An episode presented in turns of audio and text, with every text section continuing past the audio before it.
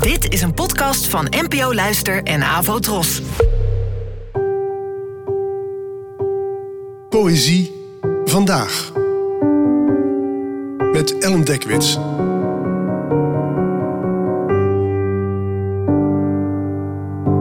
Hallo, fijn dat je luistert. Het titeloze gedicht van vandaag werd geschreven door de Amerikaanse dichteres Lynn Ungar, geboortejaar onbekend. Het werd vertaald door mij. Iedereen die zegt dat je niet bang hoeft te zijn, moet zich laten nakijken. Steden staan in brand, heuvels staan in brand en de afvikkende vuilnisbak van ons doorsnee leven is niet meer onder controle.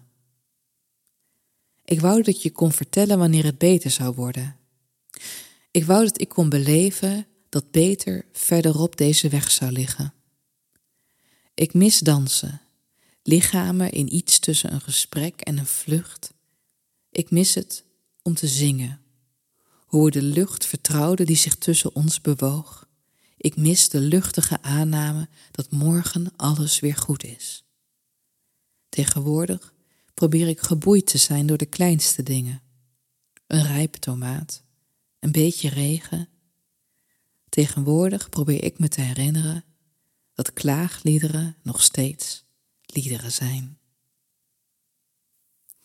Inmiddels is het uh, vier jaar geleden dat de corona-epidemie Europa bereikte.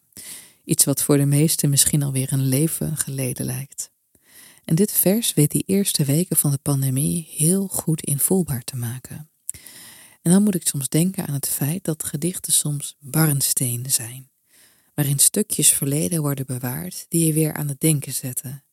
Zoals bijvoorbeeld hier, met die kleine opmerking aan het slot, dat klaagliederen nog steeds liederen zijn en dus ook een vorm van kunst. Er ook in het verdriet een klein soort schoonheid kan zitten. Bedankt voor het luisteren en tot de volgende keer. Abonneer je op deze podcast via de gratis app van NPO Luister. Daar vind je ook een handig overzicht van het complete podcastaanbod van de NPO. Afro Tros, de omroep voor ons.